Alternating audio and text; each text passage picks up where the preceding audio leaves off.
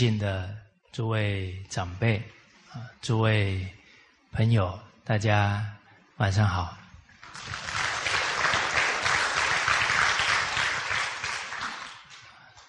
刚好二十号啊，礼拜六啊，好参加山西大同大学啊为学生举办的。啊，弘扬传统文化，啊，做一个有道德的人，啊，这样的啊一个课程，啊，大同大学啊他们学生人数啊有三万两千人，哦，呃，这个等于是一个社会了，而这三万两千学生。啊，他们以后啊，都是各行各业的中坚分子。啊，如何在他大学时候，啊，就把他们扎下伦理道德的基础啊，对他们的一生，对他们的家庭，对我们的社会啊，都是很重要的关键所在。啊，所以他们学校的校长。啊，管理学生教育的啊，这些领导者啊，就非常重要啊。他们重视道德教育啊，那他们都是这些学生呢一生的贵人呢。啊，所谓为官一任，造福一方啊。其实管理者握有权力者啊。只要他们重视道德啊，哦，那他们所积的功德啊，就太大太大了。好，那我自己就回想了，啊，我上大学的时候啊，从来没有啊，说学校办一个道德课程给我们上啊，啊，所以人生总在遇缘不同啊。这个大一的时候没有上伦理道德课，一绕就绕了七八年了，之后才有机缘遇到老祖宗的经典。请问大家，七八年人生能有多大的领悟提升呢？很大很大。可是，假如不能在七八年前闻到圣教啊，不止绕了一圈哦。这七八年还染了很多的恶习性哦，恶习惯呢，还得要把它洗掉呢。这么一来来回回啊，那我的人生跟大一就能闻圣教的大学生呢，就有很大的不同喽。好，讲完了，跟我们有什么关系？我又不是大学领导，我也不是大学老师，请问你有没有亲戚朋友在大学教书？有没有？有的举手。好，知道意思了啊。哎，事失明，听是聪，人要会听话。啊，为什么我要强调这个呢？因为。从我自己的人生呢，我大一进大学啊，大家看得出来啊，我还是傻傻的，是吧？啊，你们看不出来，我大一的时候很傻。结果遇到学长，他给我说，大学的英文呢叫 university。啊，就是有你玩四年的意思啊！我傻傻的又不会分辨，就真的用力的给他玩了好几年。哇！假如我大一进去，我的导师、学校领导就办了凡四训的课程，那还得了？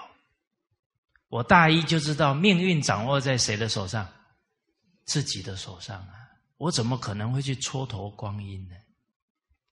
所以人生总在遇缘不同啊！我们自身能不能珍惜遇圣教的因缘？我们能不能去创造更多人闻圣教的因缘？这就是我们人生的价值了。哦，所以自己曾经绕了那么大一个弯呢，我不希望大学生继续走我的老路。啊，所以刚好，零四年。底呀，到零五年之间呢，我几乎有一年的时间呢，在各大学演讲，啊，都是跟他们交流传统文化。结果给我很深刻的感受。我刚要去学校演讲呢，啊，学校老师啊就提醒我，啊，现在的大学生哦，讲十五分钟哦，可能他的专注力就不够了。啊，你得要讲一些故事给他们听才行。哦，但是我去跟他们讲五伦八德这些教诲啊，学生全神贯注。我记得在地质大学啊，连续啊，好像是有十二节课，八九百人那个专注度啊，好像你前一句跟后一句停顿的。那不到一秒钟的时间呢，鸦雀无声呢，好像那一刻有一根针掉在地上了，都听得到。我当时感觉啊，不能说学生不认真学习，是我们有没有把他人生最重要、他最需要、最渴望的东西交给他。哦，所以从那一次以后啊，我后来就到了庐江汤池啊。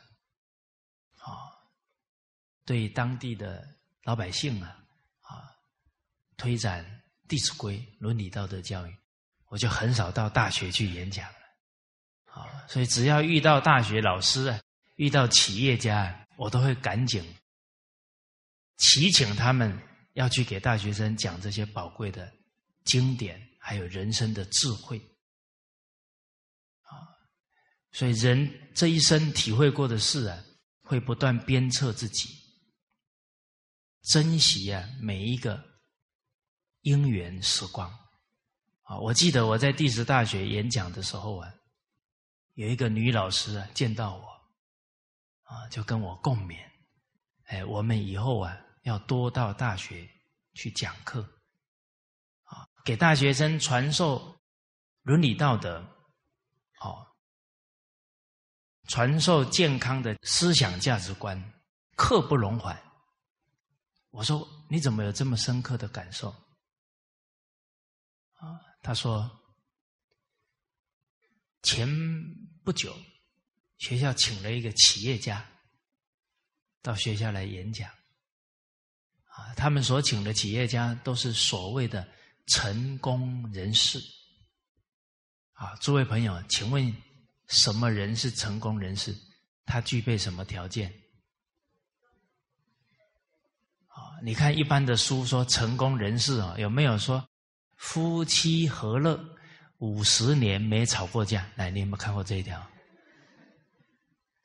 啊，你说成功人士孝顺父母，一辈子为母亲洗尿桶，有没有？没有。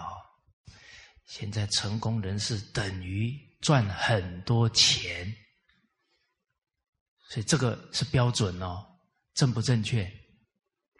这个是世俗的标准，不见得是真理，也不见得是圣人的标准。我们下一个章节啊，就是判断什么是真善，什么是假善，再来谈。好，结果他请了这一个赚钱比较多的人呢，到学校演讲，给学生的第一句话说到：“啊，说诸位同学，你这一辈子想要成功。”首先要把道德两个字放下。哦，只要不杀人、不犯法、不放火，什么事都可以干。他讲完哈，那个学校的女老师冷汗直流啊。他已经上台了，你怎么把他请下来？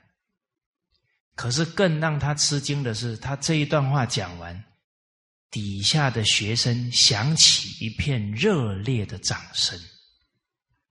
这些孩子没有判断力哦，他听了觉得很痛快啊，都鼓掌呢。他的思想观念可能就在一场演讲当中被误误导掉了。哦，所以这个女老师接着说，让孩子接触这些正确的思想观念，跟救火一样危急呀！你晚一步啊，可能他就已经被误导掉了。哦，所以我只要遇到啊，能够啊。到学校去演讲的这些企业家啊，或者就本来就是在大学里教书的老师啊，我都希望他们呢再辛苦一点没关系呀，救人如救火啊，赶紧撒播这些圣贤的思想观念，而且不只是大学啊，事实上讲呢，应该是全面告急呀。我曾经到女子监狱去讲课，上了两个小时。监狱啊，一般我们认为就是那个犯错比较严重的人呢。可是两个小时上下来，这些女同学啊，没有一个人不聚精会神听，没有一个人打瞌睡呢。哦，我有时候听课还打瞌睡啊。还比不上他们呢。我当时候非常震动，也很感伤。为什么？他们不愿意学吗？又没有哪一个人规定他们说：“你听课不专心哦，待会处罚你。”他不专心，他他头低下来想什么，也没有人管呢。他真的是全神贯注听了。他很感叹呢，怎么现在才遇到？假如以前就懂，我就不会走上这里了。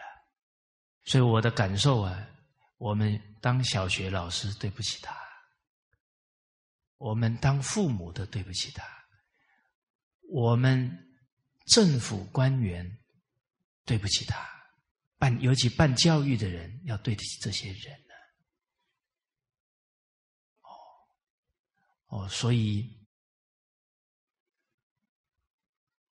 感触到啊，可恶之人呢，必有可怜之处。他的行为可能让我们觉得很严重、错误，但事实上，他就是生命当中啊，没有闻到这些圣教的关系。哦，大同地税局啊，有一个肖局长带头学传统文化。他们整个山西省，山西省很大哦，啊，哦，大家可能很难感受啊。我刚到大陆去的时候，啊，跟同胞们谈，哎，说，哎，你们家离这里多远？他说很近啊，五个小时就到了。哦，在他们的观念里面，四五个小时能到的叫很近。啊，山西省从北到南六百六十公里呀，啊，台湾才四百多，六百六十公里，哦，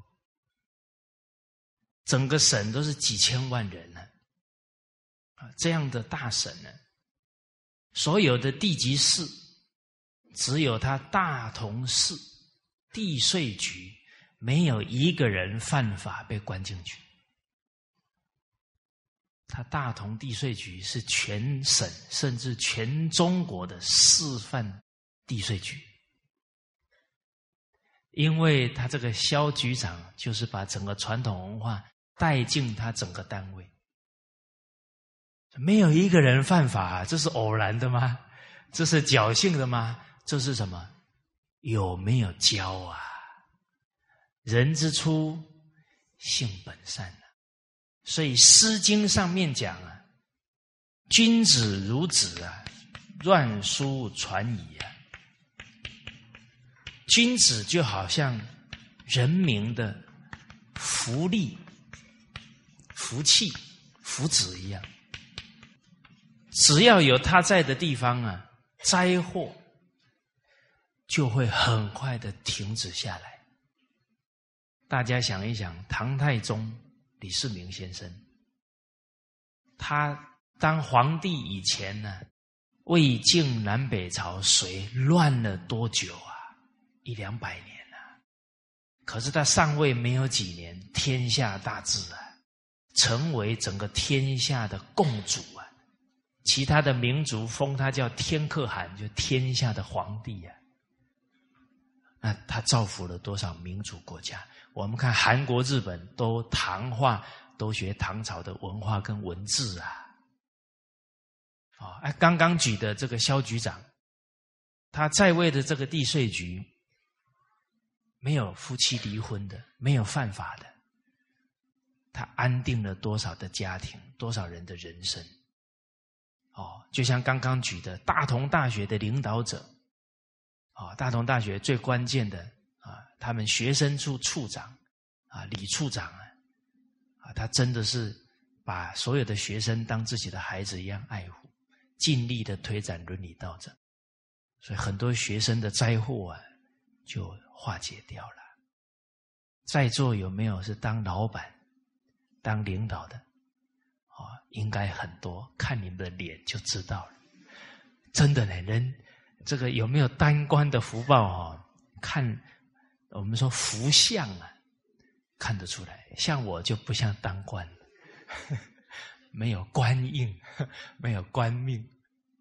哦，还有一点，富贵之人哈，你跟他握手的时候可以感觉到，他这个这个手这个部分哈很厚。软绵绵的，啊，我曾我曾经留心观察过，哦，还有他的耳垂特别大，特别厚，啊，哦，最近一直在拉耳朵啊，啊，当然这是错误的啊，拉耳朵不小心会拉伤了哈，身体发肤受之父母，啊，所以做什么事情啊？不可以从表象当中下功夫，得从根本下功夫啊！你要改造命运啊，不是拉耳朵啊，不是去整容，那是更错误，叫破坏自然景观，是吧？人生下来都是自然景观，你去整容啊，叫破坏自然景观，会发生生态危机。所以去整容玩的哦，没多久，几年以后他就开始一堆毛病就出来了，就好像我们破坏大自然，现在很多自然界的怪现象都出来了。啊，要爱护珍惜自然，不可以破坏自然。而人的命要改，最重要是要改心地。啊，善为玉宝，一生用。行善积德，命运一定会改啊！尤其啊，面相一定会转变啊！那诸位长辈朋友们啊，我们这一两年学了凡四训啊，有没有亲戚朋友啊见到你说：“哎呦，你的面相变了？”哦，哎，好像额头越来越亮了啊，越来越高了。当然不是去擦油的。哦，好。那这一句话我们体会到了，请问大家谁是君子？哦，就是当官的嘛，就是当学校领导的嘛，哈，跟我没关系。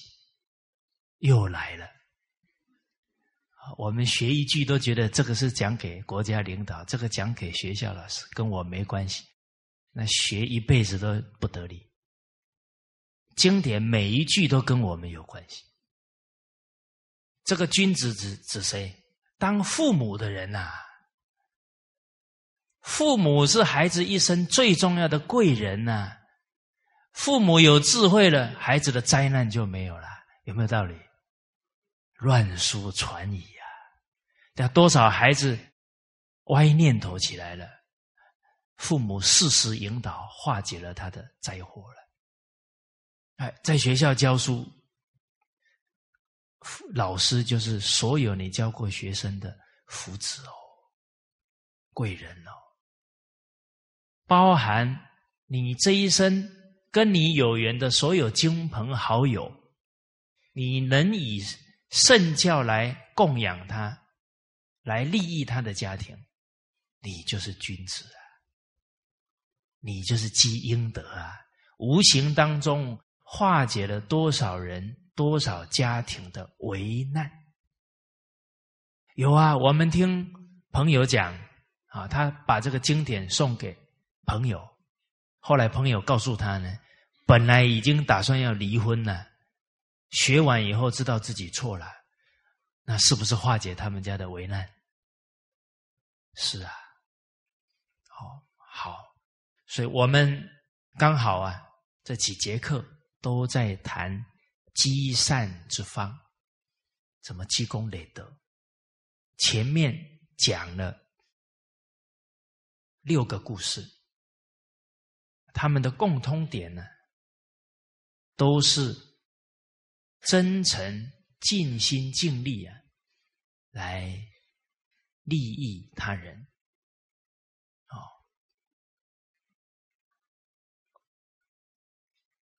确确实实啊。有一个共通点是毫无保留的去帮助别人，有所保留啊，这个私心还没有去掉，至诚的心啊还不能现前啊，而毫无私心保毫无保留去做了，自成感动天地，感动万物。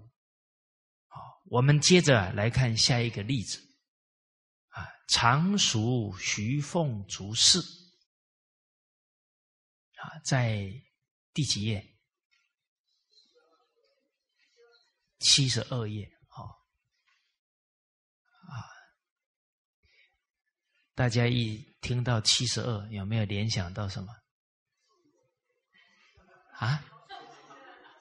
孔子有七十二贤啊，所以今天从七十二页开始读，就期许我们。都是孔老夫子的好弟子，这一生都能成为圣贤，好不好？好，来给自己掌声鼓励。告诉大家，人世间呢都没有巧合的事情，只要你留心，哪怕你偶然见到的一个情景，或许啊。都是祖先圣贤呢，在提醒我们。哦，比方，我记得啊，我走在路上啊，啊，看到有垃圾，然后我就心里想：哎呦，还不少呢，又没有一个袋子可以装，不好捡。突然就飘来一个垃圾袋，你知不知道那个垃圾袋是什么？他可能是圣贤人的护佑啊，冥冥当中在提醒你，别找借借口真干。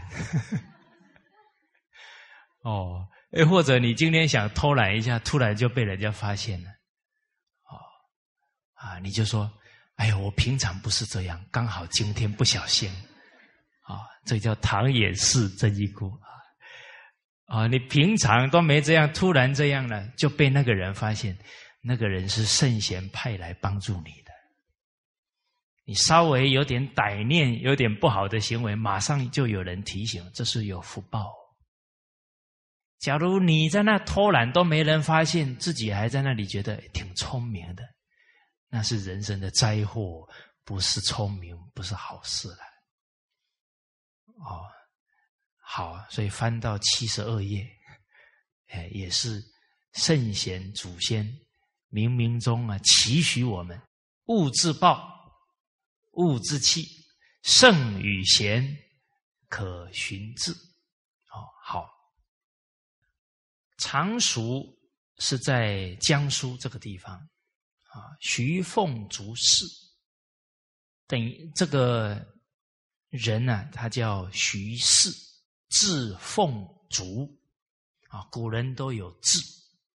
啊，亲戚朋友都称他字，啊，他的名啊只有父母跟老师叫他的名；其他的人对他尊重啊，叫他的字。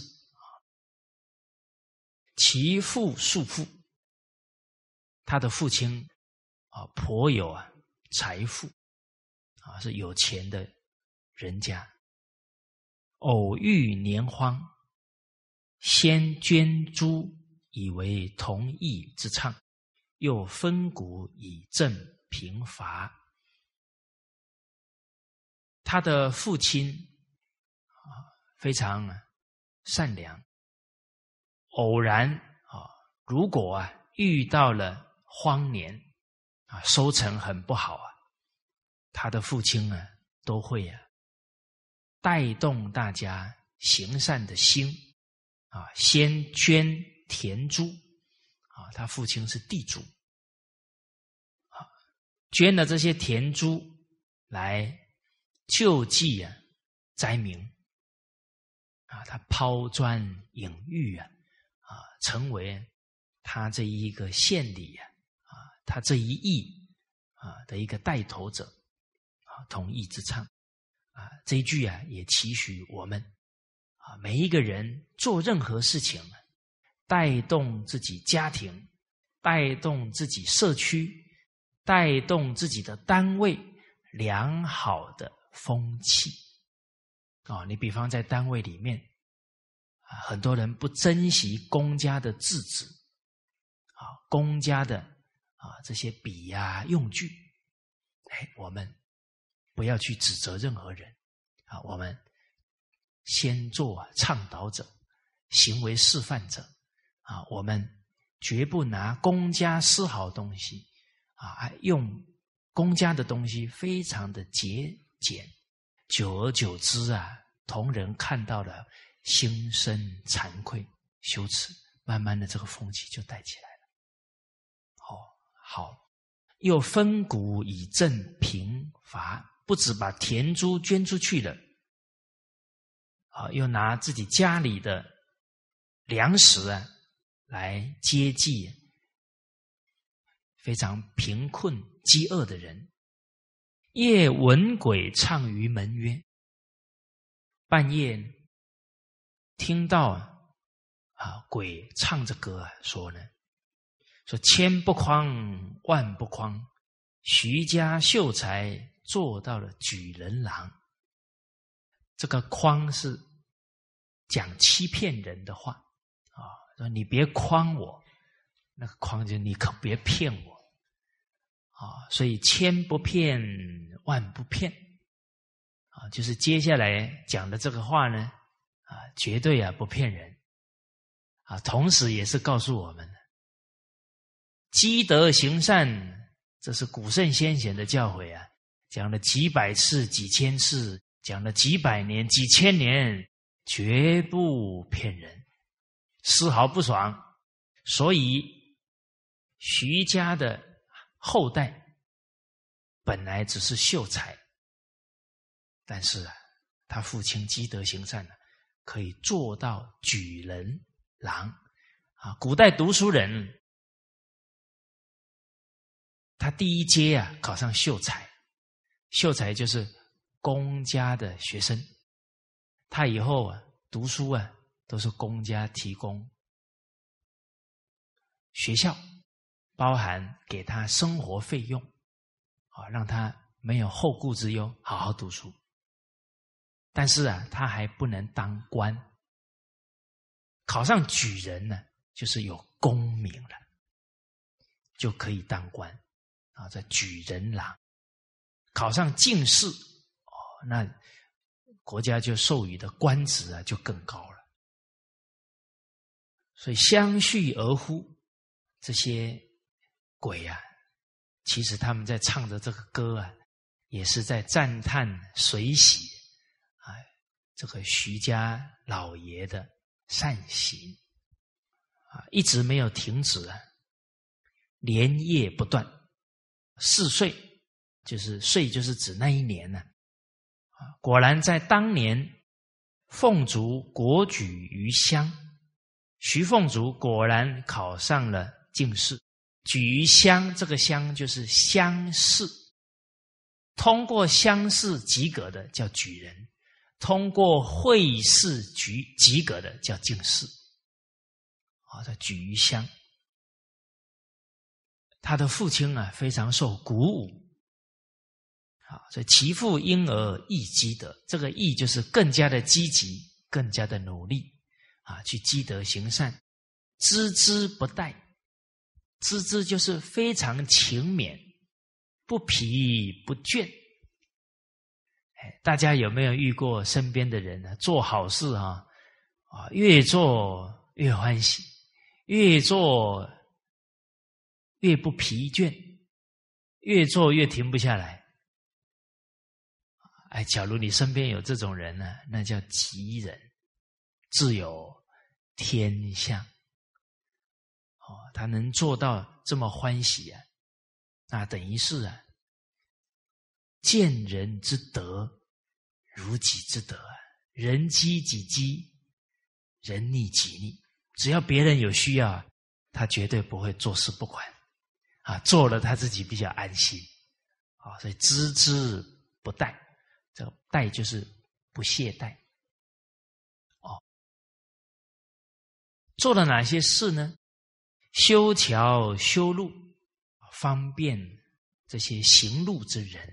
啊，哎，我们看每一句经文呢，要用心去体会，体会到了，我们就愿意去做。修桥，大家想一想，假如没有桥。一条大河啊，每年会淹死多少人？淹死一个都不得了啊！他们家就多少人就痛苦一生。所以修一个桥积的阴德可不小哦。哦，修路，那个路假如不好啊，很泥泞啊，一下雨啊，你看多少人栽殃？大家有没有经验？啊，下雨哈，然后那个路又不好，你踩的整个鞋子通通是泥呀，有没有那个经验？有吧？甚至于滑倒受伤啊，尤其老人呢，年纪大了最怕什么？摔呀！一摔可能骨头断了，终身就要坐轮椅都有可能。哦，当你看到这些需要的时候。啊赶快去修桥修路啊！哎，无形的路让人路好走啊，这有形的路啊。可是他没有正确的思想观念呢，他的人生路能不能走得好？那就走不好了。哦，所以你把正确的思想观念供养给他人。那也是让他的人生路好走。哎，我刚大学毕业啊，没有遇到圣教啊，工作都不顺利啊，啊，换了十几个工作了，啊，我爸爸跟我开玩笑说，我的名片可以开展览，啊，比大家还厉害吧？哦，你们假如没有换过十几个工作，代表你们的福报都比我大。后来遇到师长教诲，啊，做人应该啊念念为人着想，啊，把本来自私的态度转了一个念头，命运不一样了。从那时候开始啊，啊，跟人相处，我就想，啊，哎，我能为他做些什么？哦，念头一转了，命就转。我到补习班去以后啊，就这么做了。从那时候开始呢，我考试都很顺利。就一帆风顺了，所以命运的顺跟逆啊，还是我们的心决定的。所以老祖宗留了一句话给我们：爱人者，人恒爱之；敬人者，人恒敬之。啊，骂人者。哎，举一要反三嘛，人恒骂之，怨人者人恒怨之啊。好，哎，可是有人又说了，对呀，他人缘很好啊，他都对人很好，感得这个果报。我也对人很好啊，可是怎么很多人都找我麻烦呢？哦，有没有可能这个情况？有没有可能？哦，你们都很相信真理啊，都没有疑问。哎，可能你身边的人会有遇到这个情况啊。首先，行有不得，反求诸己。我们对人很好啊，有时候是自己的标准哦。有时候你是表面对人很好啊，你的内心不够真诚。哦，哎，有人就说了，我对那个人很好呢，他对我也不怎么样，可是那个人对他也没有我好啊。可是他们人，他们两个好的不得了。他还在旁边吃醋，吃的要死。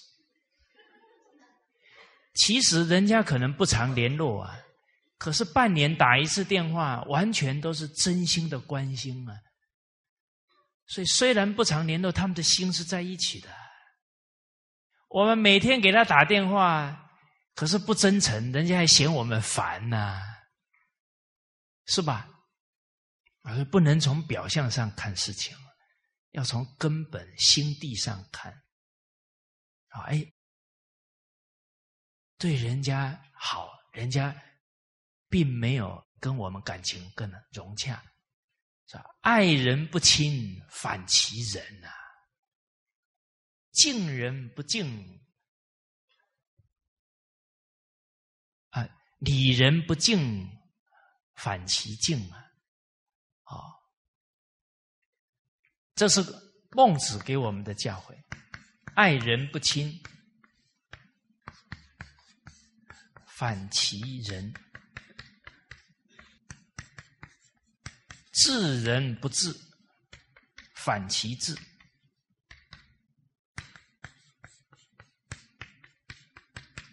礼人不达，反其境。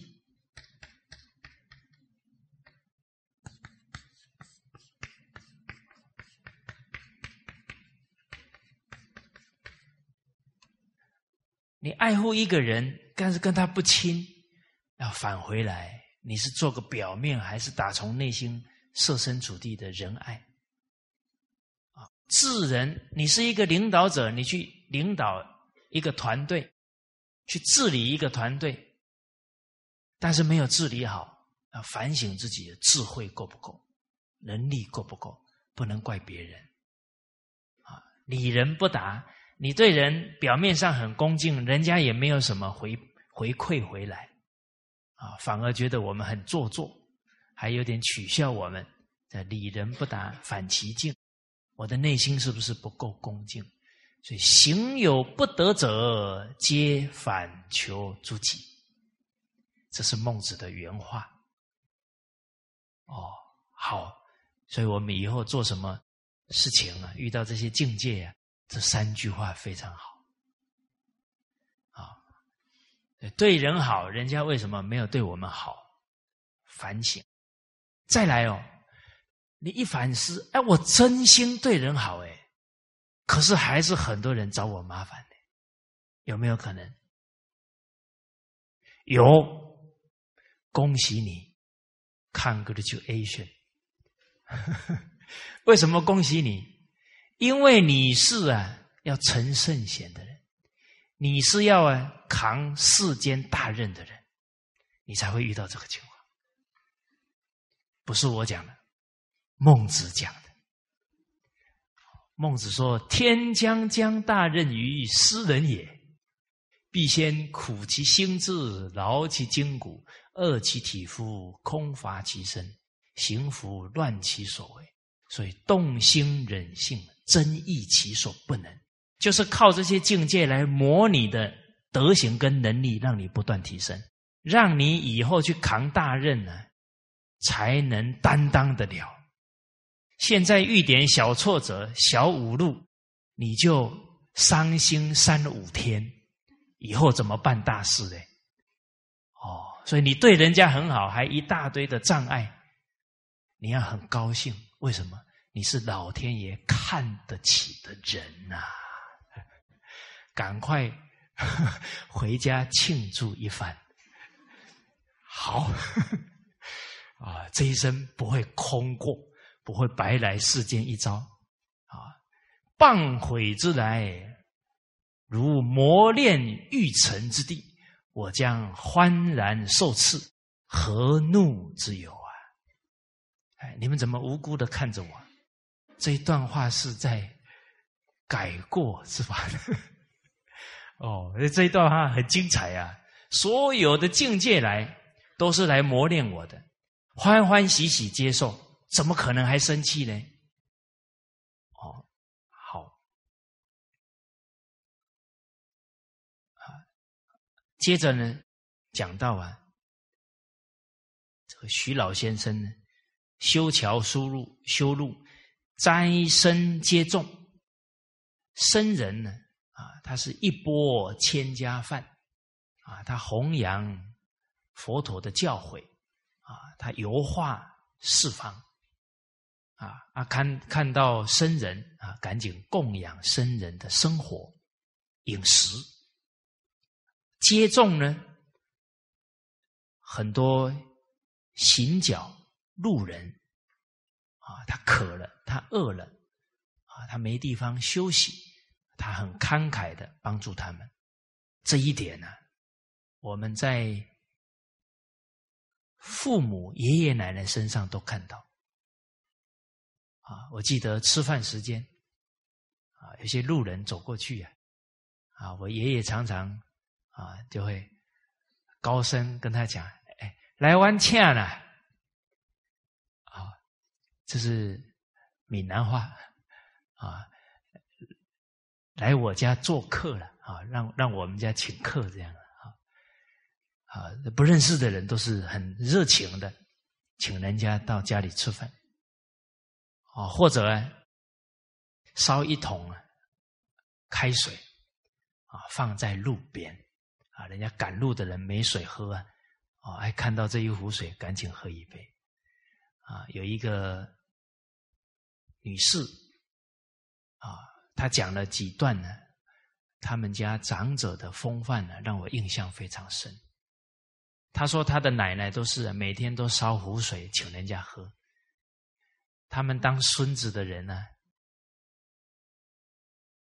看到这个奶奶第一次哈，把这个水扛出去呀，啊，这些小不点啊，就躲起来看有没有人喝啊，啊，结果看第一个路人喝了啊，几个兄弟姐妹啊，堂兄弟表。”姐妹高兴的不得了，跳起来笑：“哎呦，有人喝了，有人喝了！”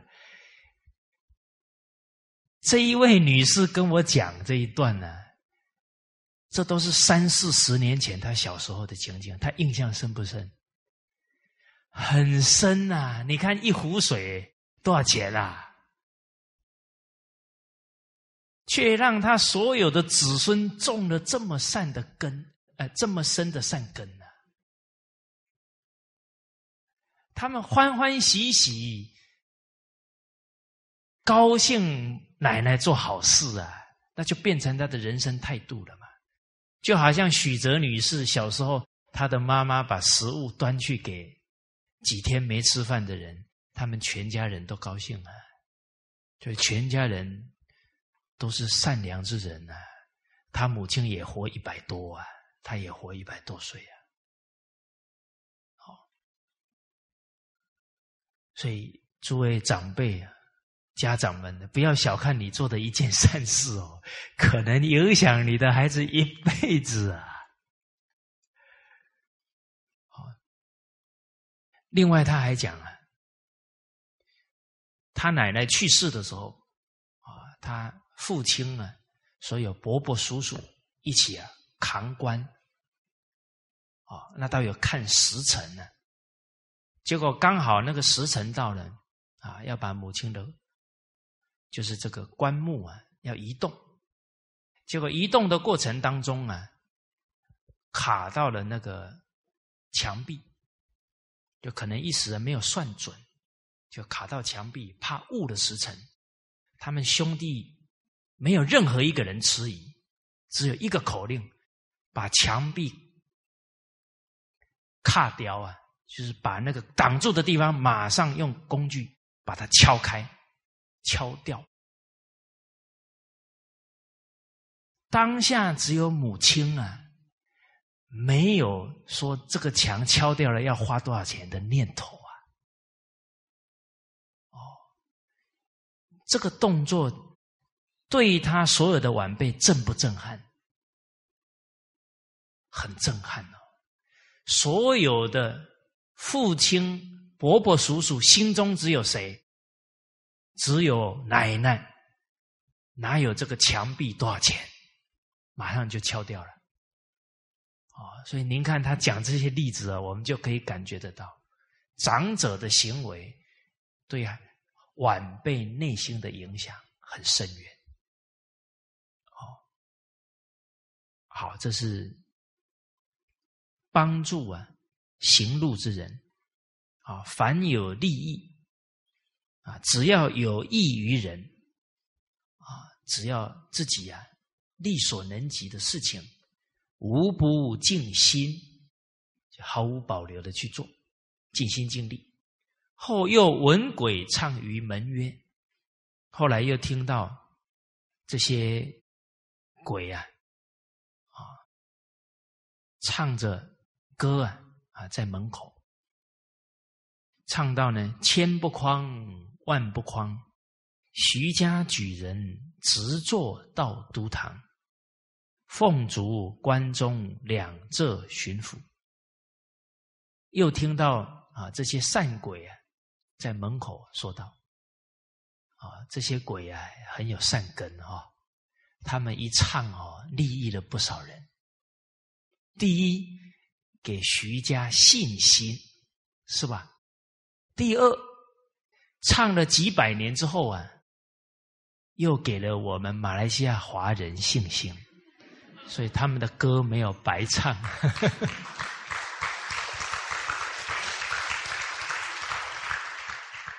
哦，所以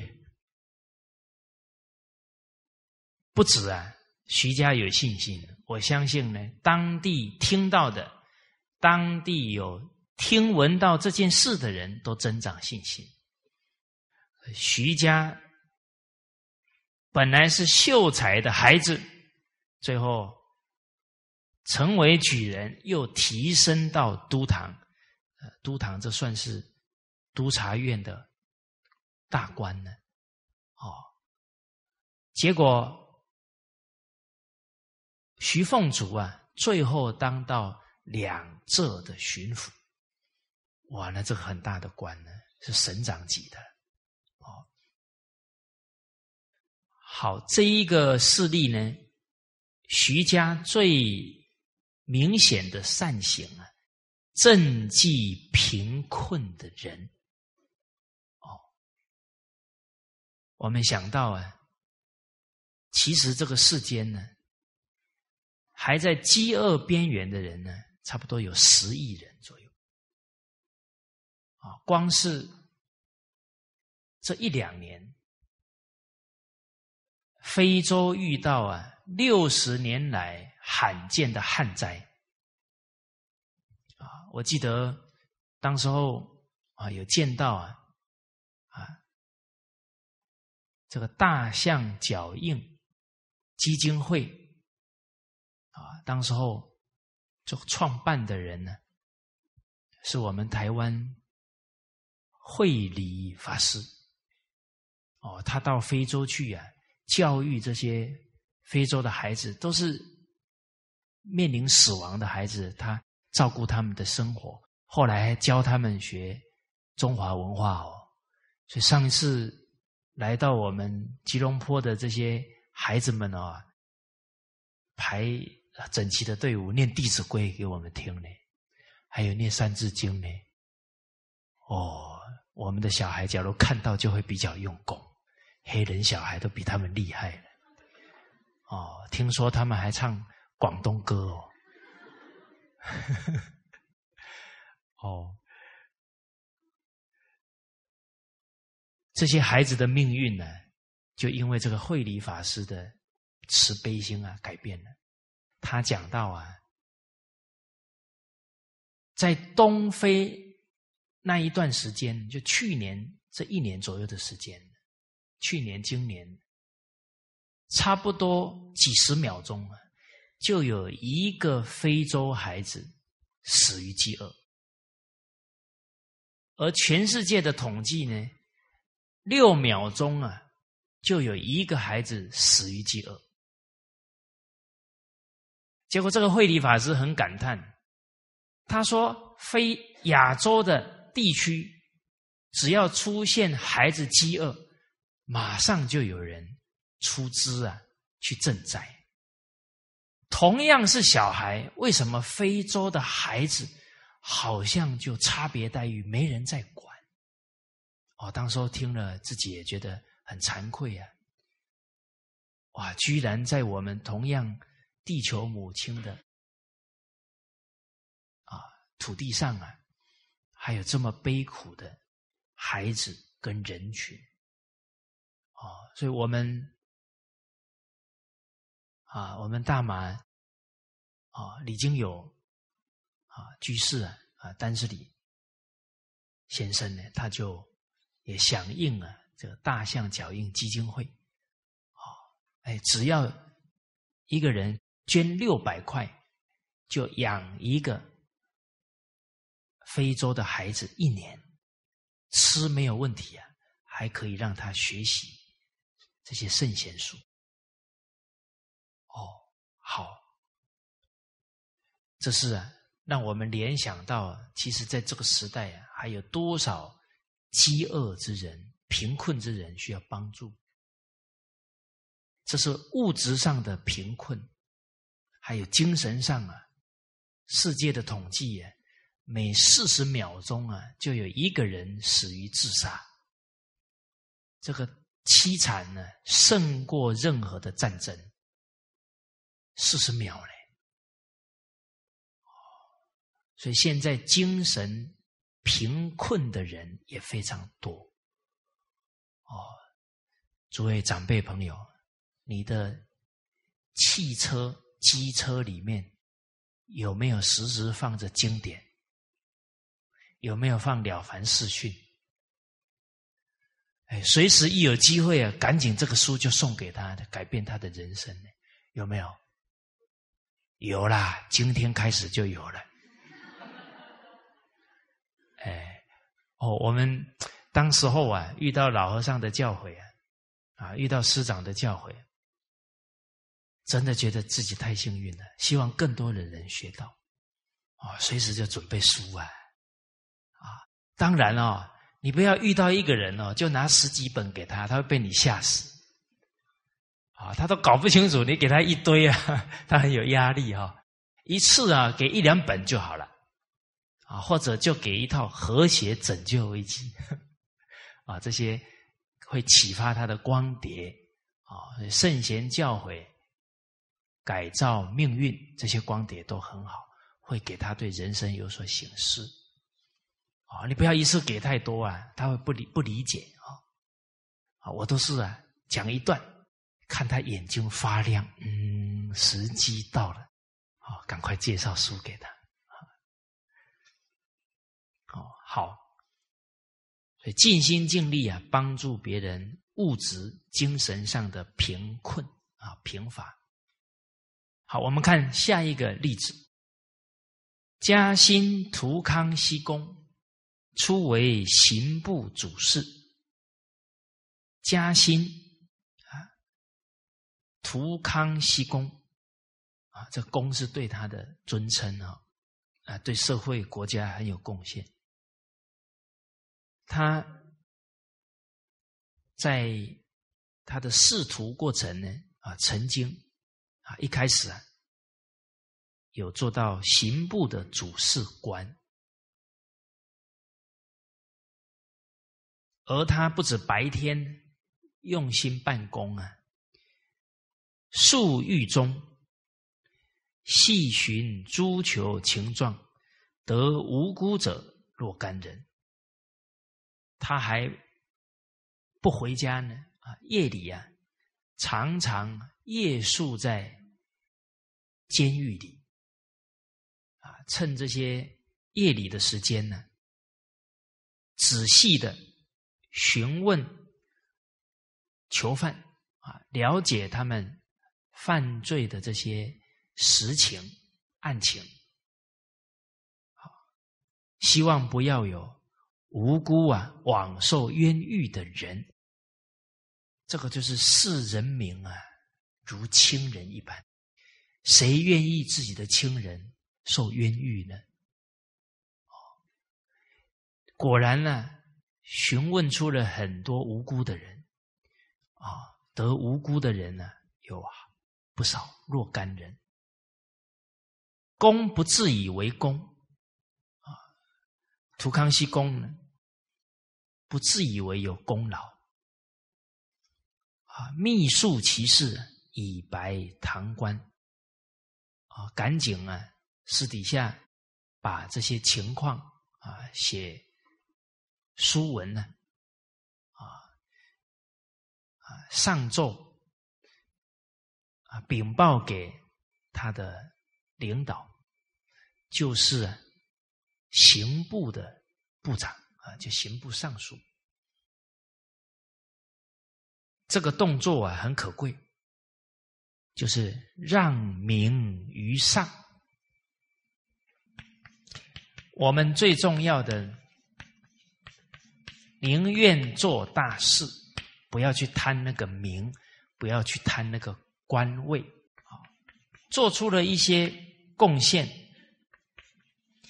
哎，感谢领导，因为他有知遇之恩啊，重用我，把功劳让给他。让功于上，啊，再来呢？你让功于上啊，上位者更欢喜，更支持，这个事情就更好做。哦，好，你不要功高震主，啊，让你你上面的人好像觉得功都是你的，他就很难受。哦，这个就不符合人情事理。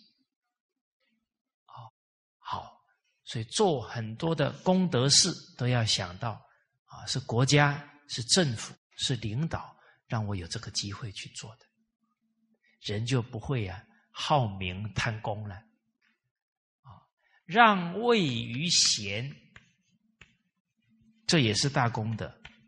我们想到春秋时候，鲍叔牙推荐他的朋友管仲，推荐以后，管仲的官比他还大。他让高位给贤德之人，贤德之人一在位，利益的是全国人民，所以鲍叔牙这么一让啊，功德太大了。他的后代子孙呢，十几代都做齐国的名大夫，福报都很大。啊，这都是积善之家必有余庆哦。同样的哦，现在在单位里面嫉妒哪一个？同仁领导哦，呃，这个都有罪过的哦，哦，所以随喜、推荐、赞叹，这是很大的功德。毁谤、嫉妒啊，就差很多了。一念之间呢，功跟过啊，就是天壤之别了哦。哦。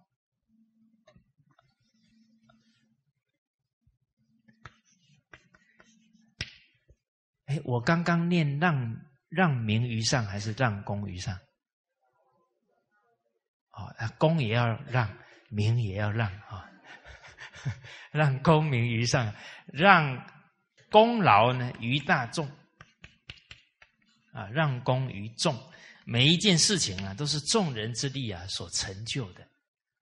哦，哎，对自己来讲，哎，我有哪些做的不到位？啊，不足的我检讨，但是都是看到别人的付出，赞叹随喜别人的付出，啊，这样的处事态度非常可贵。自己能够细心检讨，自己不断提升，哦，然后又能够呢随喜赞叹别人的功劳，大家都非常鼓舞，愿意行善。哦，好让方便于长，让食于幼。啊，你生活当中一定要先给年长者、上了年纪的人啊，让很多生活的方便呢给长者，这都要细心去观察、去体会。哦，再来让食物于幼者，因为他刚好在长身体啊。哦，把这些食物啊多给他们吃。啊，其实我们成长过程当中啊，父母就是这样爱护我们的。啊，他们都少吃一点啊，让我们长得更好。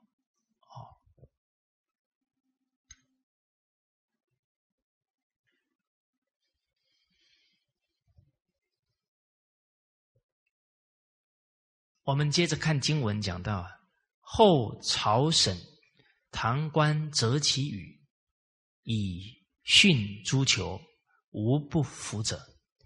是冤狱十余人，一时撵下咸宋尚书之名。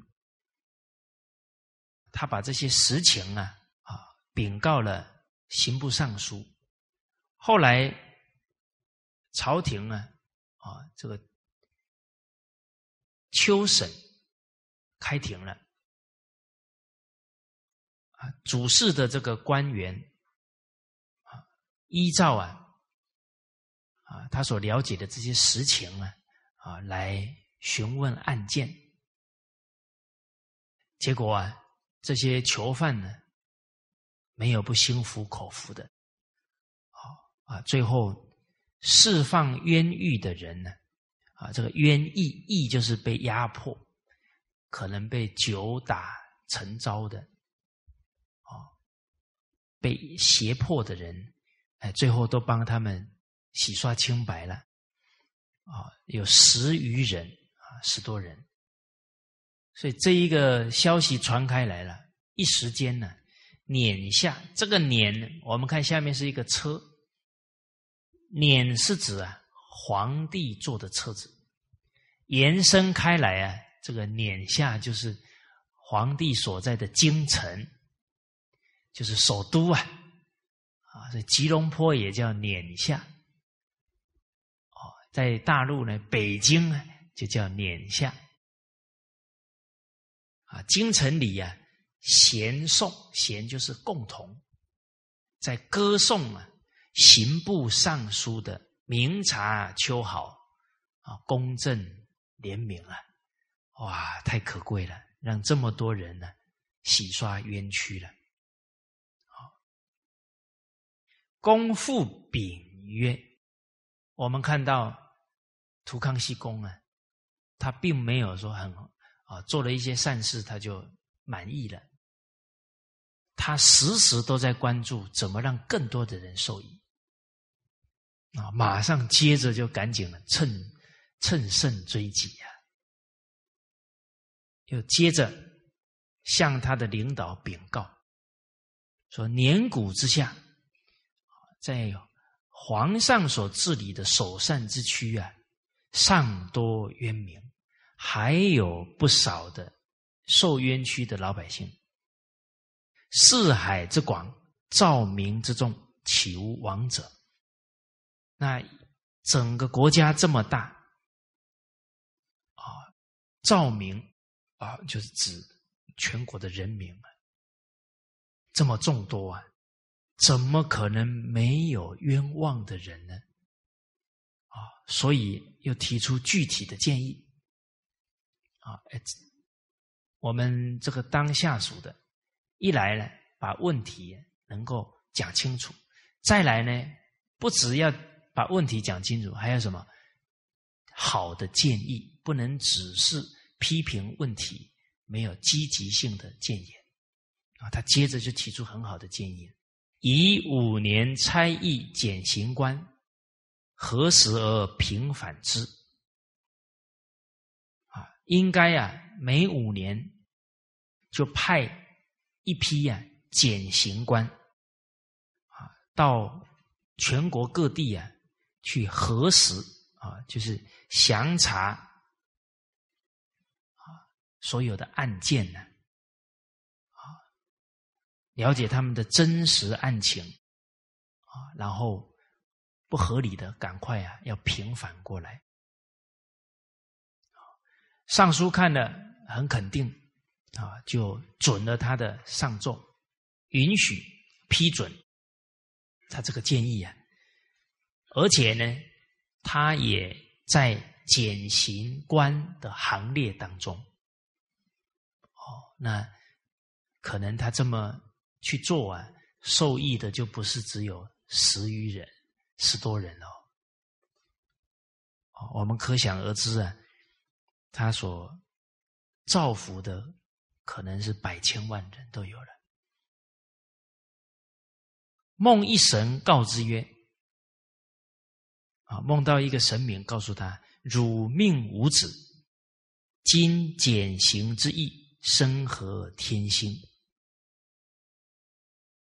你本来命中啊没有孩子，可是你减刑的这一个建议呀。”这个议案呢，跟上天好生之德相应，所以啊，上帝赐汝三子，老天爷啊赐给你三个儿子，皆义子妖精，义就是动词，就是穿。啊，衣的话是名词啊，衣服衣是名词，义是动词啊，就是。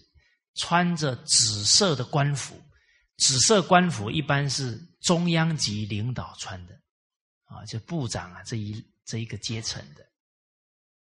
腰金啊，他腰带啊绑的是金腰带啊，都是大官的身份，啊，所以高官厚禄啊，世系夫人有身，后生。殷勋、殷坤、殷俊皆显官啊！后来他的太太啊，果然怀孕了啊，生了三个儿子，都是当了很大的官啊，显显官啊，整个家族啊啊非常显赫啊，非常兴盛啊。这个是平反冤狱的善报。啊！大家看了说，我也不是监狱的长官呢，那这个福能修吗？你们没有回答哦。那刚刚跟大家交流到说，没有一句哦不能用在我们的生活呢，是吧？那你们没有回答，就是对我刚刚这一句哦，也不见得有信心哦。你看这一段，我们就不方便做了。大家要了解，不是啊，只看这个行为，看心地。你身边的人被人家冤枉委屈了，哦，被人家毁谤了，你能讲正直的话，帮他洗刷清白，就是这种功德。尤其啊，在团体当中啊，正直的人、尽心尽力的人，反而被人家毁谤哦、批评啊，有没有？有啊，其他的人都很懒惰啊，对那个用功的人，他们就吃醋啊，就骂他。啊，所以善事常易败哦，善人常得棒呢。大家看历史当中啊。看到整个国家都快要灭亡了，站出来把整个励志啊，要把它扭转的人，有没有被很多人诽谤？有啊！你看张居正在明朝要整个改正吏治啊，不要说很多人骂他，甚至很多人要杀他，因为那一些既得利益者。他们都作威作福啊，不为国家做事啊，都贪便宜啊。那这些正直的人一定会影响到他的利益嘛？他当然就批评他了嘛。甚至于坦白讲，我们每一个人呢，一般都会有一个惯性，哎，习惯了这个模式了啊。谁说一改啊，先不舒服？而不是先了解他这么改的益处、利益在哪？哎呀，怎么干嘛改呢？这样不是很好？大家有没有讲过这样的话？话不要乱讲哦，你还没有充分了解，就不要。而且你这么一讲哦，旁边的人听到又呼应你哦。本来是你一个人造业，变十个人造业。先冷静了解这么做的用意、利益、长远的好处在哪，都了解了。哪怕还是有不好，不要当众批评，去给当事人建议，啊，让这一些做法更圆满、更完善。啊，对于无私为公家做事的人，都应该要支持，要鼓励他才对。好，好。接着我们看下一个例子：嘉兴包平，自信之。啊，其父为慈阳太守，生妻子平最少。最平湖原氏，嘉兴这个地方啊，有一个人叫包平啊，啊，他字信之，他的父亲在慈阳这个地方当太守，啊，也是一慈阳这个地方的父母官啊，大家长。慈阳在安徽啊。生了七个孩子，包平是最小的。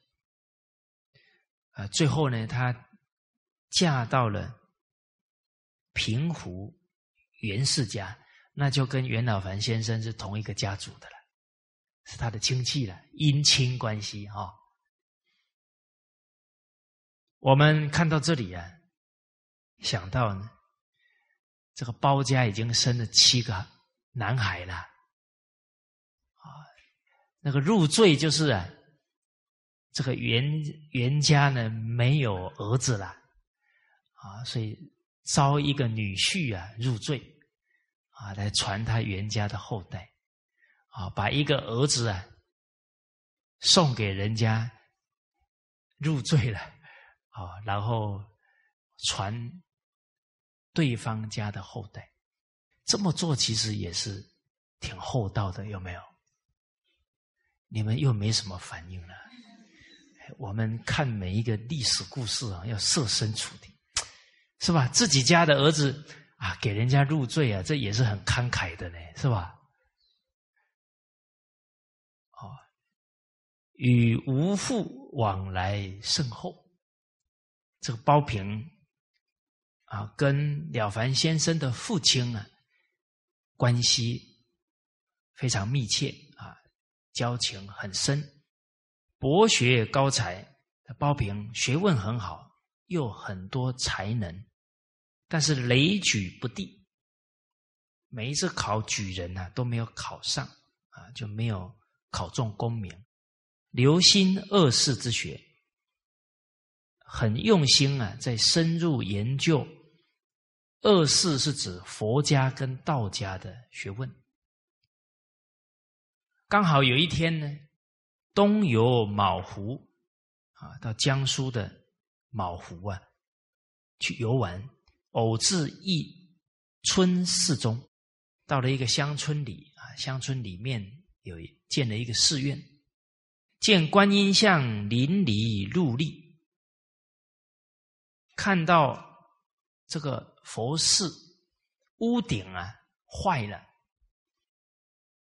那那个雨水啊，都淋到了观音圣像啊的身上，啊，都淋湿了。包皮呢看了非常心痛，啊，因为看到圣像啊，他是非常的恭敬仰慕，不忍心啊圣像被雨淋，所以集解陀中得实经。受主身，另修屋宇。他第一个反应啊，不假思索，赶快把他的袋子里这个驼，就是指他背的袋子，哦，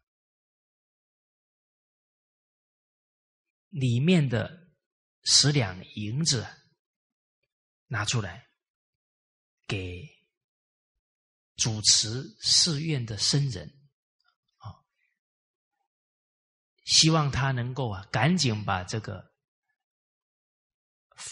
屋顶啊，把它修好，啊，房子修好，才不会让圣像受雨淋。这个僧人转告他啊，告以功大盈少，不能尽事。这工程太大，这么一点钱呢，不可能完成这一件事情。他接着复取松布四匹，剪切中衣七件与之。他把松布四匹啊，又拿出来，这个都是很好的布啊。又在他的竹箱啊，这个切是他的行李啊，就是竹子编成的一个箱子，里面又放了七件衣服。好，内铸叠啊，这衣服都是麻织衣，细心制，都是刚做好的衣服。全部啊，要贡献出来，看能不能多筹一些款项。其仆请已之，他的仆人啊，都再三劝阻他啊，这些主子你要穿的，怎么可以全捐呢？啊，再三劝阻他，结果呢，他对啊，他的仆人讲，叫做平曰：“但得圣相无恙。”无虽裸成何伤？啊，只要能够让圣像不受雨淋呢，不被损坏，纵使我赤赤裸身体，又有什么关系呢？哦，大家从这一句啊，可以感受到呢，他的那种至诚之心，哦，恭敬之心。啊，看到这一句啊，我们也想到。哎，师长老人家啊，他在讲学多次提到啊，只要能把传统文化复兴起来啊，他老人家哪怕失了生命啊，都在所不辞。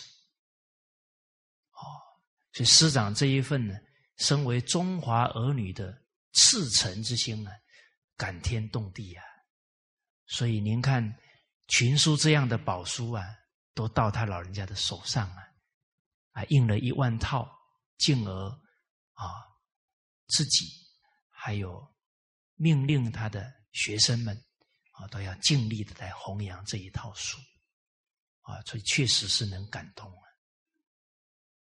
好，那大家看到这一句啊，有没有脑海里啊浮现哪一句话？啊！但得传统文化复兴，无虽鞠躬尽瘁，和尚。在大陆啊，白方礼老先生的故事，大家应该听过吧？啊，七十多岁的老人看到孩子没有书念了，把自己一生五千元的积蓄全部捐出来，这是三十年前的事情了。不止捐了一生的积蓄啊，七十三岁又重新重操旧业，开始踩脚踏车、三轮车啊，载客人。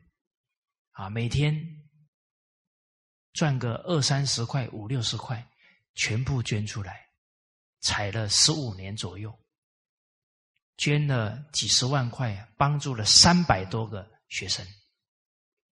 啊他踩的这个公里数啊，可以绕赤道，就是绕地球的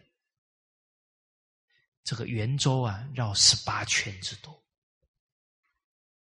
哇，他的精神呢，让整个中国为之动容啊！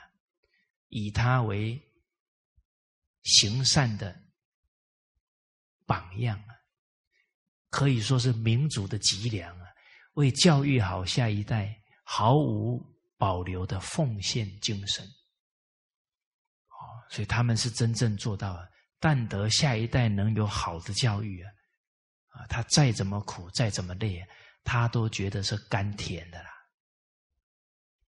好，深垂泪曰：“这个住持僧人呢，被他这一念心啊所感动，啊，流着眼泪啊，说到了舍银及布衣，犹非难事；施舍银两、衣服。”并非是非常难的事情，但只此一点心啊，如何易得？这一念至诚的供养啊，这一念至诚布施的心呢？